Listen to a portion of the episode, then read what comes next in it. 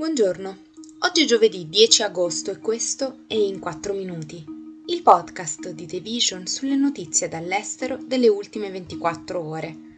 Parleremo dei sostenitori del diritto all'aborto che hanno vinto un referendum in Ohio e della deflazione cinese che spaventa i mercati globali. Gli elettori dell'Ohio hanno respinto un tentativo di rendere più difficile l'emendamento alla Costituzione dello Stato, con una vittoria significativa per i sostenitori del diritto all'aborto, che cercano di impedire alla legislatura dello Stato, controllata dai repubblicani, di limitare fortemente la procedura.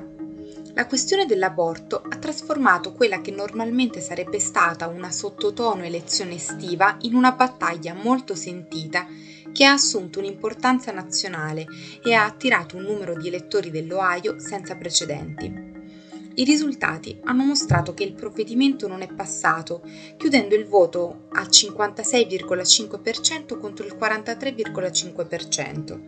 I circa 2,8 milioni di voti espressi hanno superato gli 1,6 milioni di schede contate nelle elezioni elezioni primarie dello Stato del 2022, in cui era in palio le elezioni per il governatore, per il Senato degli Stati Uniti e per la Camera.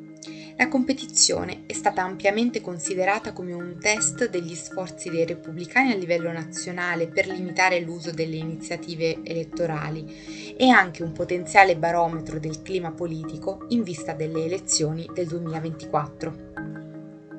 La domanda tiepida dei consumatori e le crescenti preoccupazioni economiche della seconda economia mondiale hanno fatto scivolare la Cina in territorio deflazionistico per la prima volta in due anni, aumentando la pressione su Pechino affinché agisca in modo più aggressivo per evitare l'aggravarsi del sentimento economico. Invece di subire un'impennata dei prezzi dopo l'abolizione dei limiti imposti dalla pandemia alla fine dello scorso anno, la Cina sta subendo un'insolita fase di calo dei prezzi per una serie di beni, dalle materie prime come l'acciaio e il carbone ai prodotti di prima necessità e di consumo come verdure ed elettrodomestici.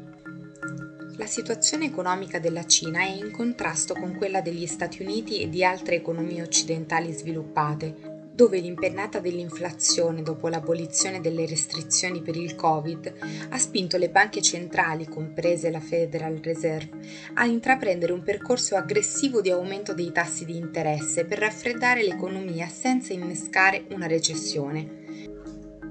Se da un lato il calo dei prezzi in Cina può contribuire ad allentare la pressione inflazionistica altrove, in quanto le esportazioni cinesi diventano più economiche, dall'altro potrebbe diventare la fonte di un'altra preoccupazione per l'economia globale. Un'ondata di beni cinesi a basso prezzo rischia di comprimere i profitti dei produttori di altri paesi e di compromettere le opportunità di lavoro. Per la Cina, l'assenza di inflazione riflette uno squilibrio in un'economia caratterizzata da un'ampia offerta e da una domanda interna dormiente, che secondo gli economisti Pechino deve fare di più per risvegliare. Intanto, gli Stati Uniti si apprestano a vietare gli investimenti di private equity e venture capital in alcune società tecnologiche cinesi, intensificando gli sforzi di Washington per impedire a Pechino di sviluppare tecnologie all'avanguardia. Questo è tutto da The Vision a domani.